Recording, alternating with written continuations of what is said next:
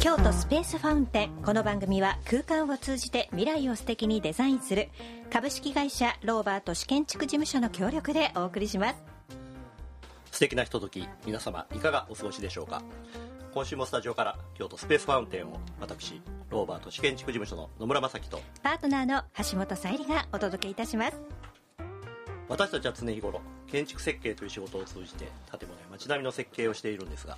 そういった建築家の目線から京都の建物や空間を見た時新しい発見や気づきがあるのでいろいろとご紹介をさせていただいております。野村さん今週もよろしくお願いいたします。はいよろしくお願いします。さて今週のタイトルは新感覚のマンションリノベーションですね、はいえー、マンションリノベーション。最近ねリノベーションという言葉をよく聞くようになりましたけどね、はい、よく聞きますね。一昔前はなかったんですけどね。こうあの私たちの専門家の間では実はねこのリノベーションというのはだいぶ前からの言葉なんですよ。そうなんですか、うん、でそれがですね最近ちょっと不動産屋さんたちを中心に一般的になってきたんですけども。何がきっかけでなったんでしょうね。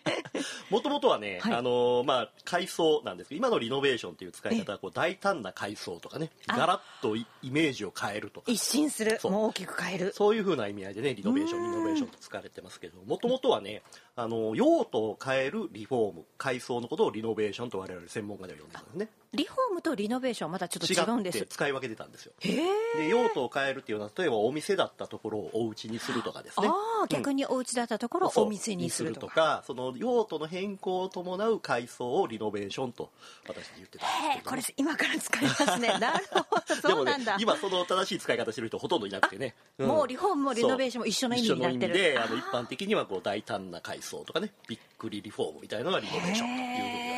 ね。意味が転じて。そうなんです。でね今回はね取り上げたのはこのマンションリノベーションと呼ばれるねあのプロジェクトでございましてあの私たちねマンション分譲マンション賃貸マンション問わず、はい、その結構リフォームリノベーションのご依頼いただくんですけれどもね、うん、まあ、そういったマンションならではのリノベーションのね工夫のしどころということをねお話ししていきたいなというふうに思いますよね。ということはどちらかといえば中古マンションということですかね。はい。あのー、大きいちっちゃいいろんなマンションありますけども、はい、まあ、長年使ってますと特に水回りを中心にねそうなんですよね、マンションっていうのは傷んできますよね。ね毎日使うところですから、えー、水も使いますからね。だからまあ水回り大体15年20年ぐらい経ってきた時にまあそれ変えるんだったら全部リフォームしようかなということでこうリノベーションの依頼をいただくわけですね。うんあのー、まあ、いろんなマンションタイプありますけど普通はですね田の字型って言われまして、はい、あのー、真ん中に廊下があってね。真ん中に廊下が。でその両サイドにこう水回りとか個室とかあって、はい、奥にリビングがあって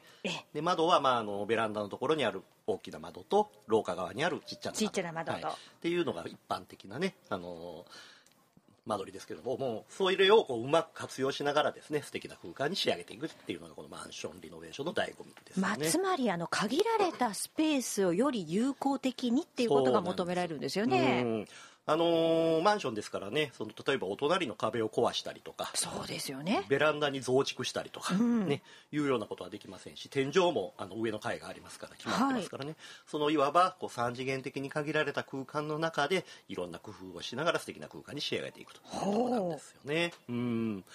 あのー、まずね私たち着目するのは廊下なんですね。廊下、うん、あ田の字型の真ん中のところですね。あれね結構無駄なスペースなんです実は。そうですよね、うん、あの使い勝手がいいようにねまあみんな廊下つけてますけれども、はい、通るだけなのでその廊下の一部分を例えばキッチンとかリビングとか廊下の一部分を、はい、を取り込んでいくようなことにすると結構広く使えたりするんですよね。あ確かに大きなスペース要しますよね、うん、廊下だけで。であの部分をうまく活用しながらこう収納とかを取り込んでいくんですけれども、うんあとはね収納といえば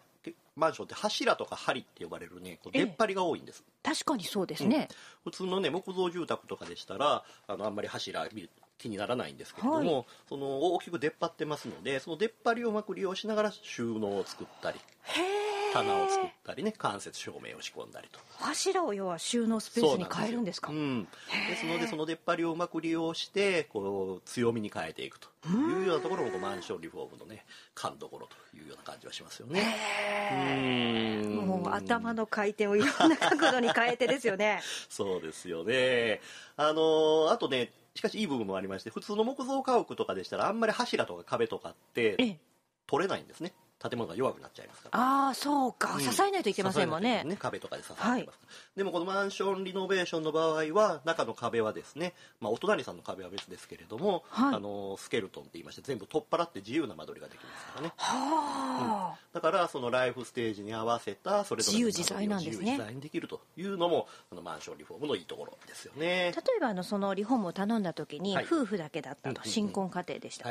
そのうちお子様ができましたと、子供部屋をっていう時には、うんうん、まあ、その後も将来的なことを考えてリノベされるんですか？そうですね。あの例えば赤ちゃんのいらっしゃるご家庭とかね、はい、あの子供部屋とおっしゃる方多いんですが我々がよく提案するのはその可変するこうなん成長に応じて変わっていく間取りっていうのをね、えー、家具とかで間仕切りながら提案するんですね。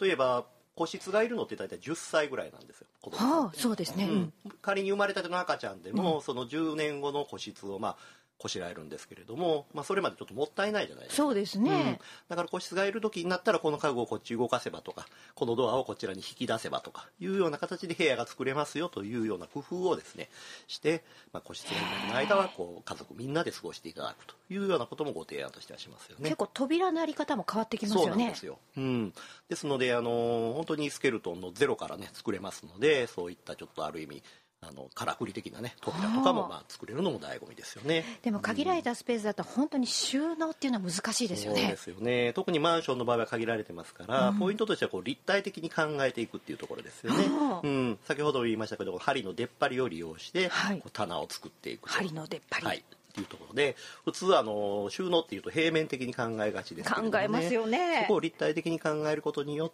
て生まれた使わない空間っていうのを収納に変えることができるんですよね。あと照明なんかも出っ張りますよね、うん、確かにね、出っ張ります。でであの例えばライティングレールみたいなものをこうつけてですねこうスポットライトでこう局局局所を照らしていくとかあとは間接照明で緩やかに照らしていくとかいうような形でその全面リニューアルを機にですね面白い。ってっていうのに形でできますんでねぜひぜひねあのマンションリフォームお考えの方ね、はい、はい、あのかなりねいろんなアイデアをさせていただいてますからね有効的に使えますよね。あとはあの最近多いのは一人暮らしでマンション使うという方実は多いんですよ。一人暮らしでマンション、うん、なんとなくねあのマンションって言いますと家族で住んでるイメージありますけれども、はい、結構お一人の方も多ございまして例えば双方って言いましてその自宅で仕事をしながらこうあの生活をしているというような方とかですね、まあ、そうなってきますとプライベートの空間とお仕事の空間をこううまく分けてあげてそうですね、うん、やってあげるというようなこともね中古のマンションでは結構ねされてるんです実はね。まあ、分けないとなんかちょっと気分転換にならないですしね そうですね、どうしてもダラダラしちゃうような感じしますよね。あのまあ、逆にね、あの管理組合というところがマンションありますのでねそちらの方の許可を取りながらということになりますんですけどもね、えー、まあ、ぜひ、あのマンションリノベーションをお考えの方ご相談いただければと思いますね。はい、はい、ありがとうございます。さて今週もリスナーの方からご質問をいただいております。京都府の永田さんからいただきましたローバーの野村さん以外で良い建築士さんを見つけるコツがあれば教えてくださいということです。ありがとうございます、ね、野村さん以外で。なかなか難しい質問ですね。まああの私たちのようなね建築士設計士建築家と呼ばれる仕事の方たくさんいらっしゃるわけですから、うん、まあ、それの中でねいい仕方を見つけるっていうのはねなかなかあれなんですけれどもあの最近ではですねほぼ皆さんホームページ持たれてますからね、はい、うん、あのホームページを見ていただいてこう自分の価値観とか好きそうなものに合うなっていうのをですね、うん、あの見ていただくっていうのがまあ第一歩かもしれないですよね。はい、うん。あのそれぞれあの個性がありますので例えばコンクリート打ちっぱなしが得意な人とかですね。そうですね、うん、木を基調とした方とかね。ね。いろんな方いらっしゃいますからまあそのあのちょっとされたお仕事をねあの見てみてっていうのがあるんですけれども。ホームページをまず見ると、うん、あとはね結構あのご紹介ですね。そうですね、やっぱ紹介安心ですね。安心ですよね、あの自分が建てられた方であのいい人いたよとかですね、はい、こう聞いたよとかいうような紹介で人ぞあのお話っていうのが非常に参考になると思いますよね。うん、いくらホームページが良くてもね、あのそれば実態が伴わない人もいますからねそうですようねん。あとあの一軒家が例えば専門の建築士さんとか、ビル専門とかやっぱり様々いらっしゃるんですよね。はい。あのーそういう得意不得意っていうのもありますし、はい住宅ばかりをしてる方もいらっしゃいますしね、あのそういうのはや逆に住宅はやってないよっていう人もいらっしゃいますから、えよくよく話を聞かれてというようなことにはなると思いますね。ね、でもお話聞いたらなんか断りにくいっていう どうしても感覚があるんでそこはダメですね勇気を持ってねね。あのーできればですね、その方の会社、事務所に行ってですね、はい直接お会いして、その事務所の雰囲気とか、どういう考えでやられてるのかというようなことを、まあ、ええ気軽に聞きに行かれたらいいと思いますね。そこで費用を取る人っていうのはほとんどいないと思いますのでね。あそうなんですねうんと思います。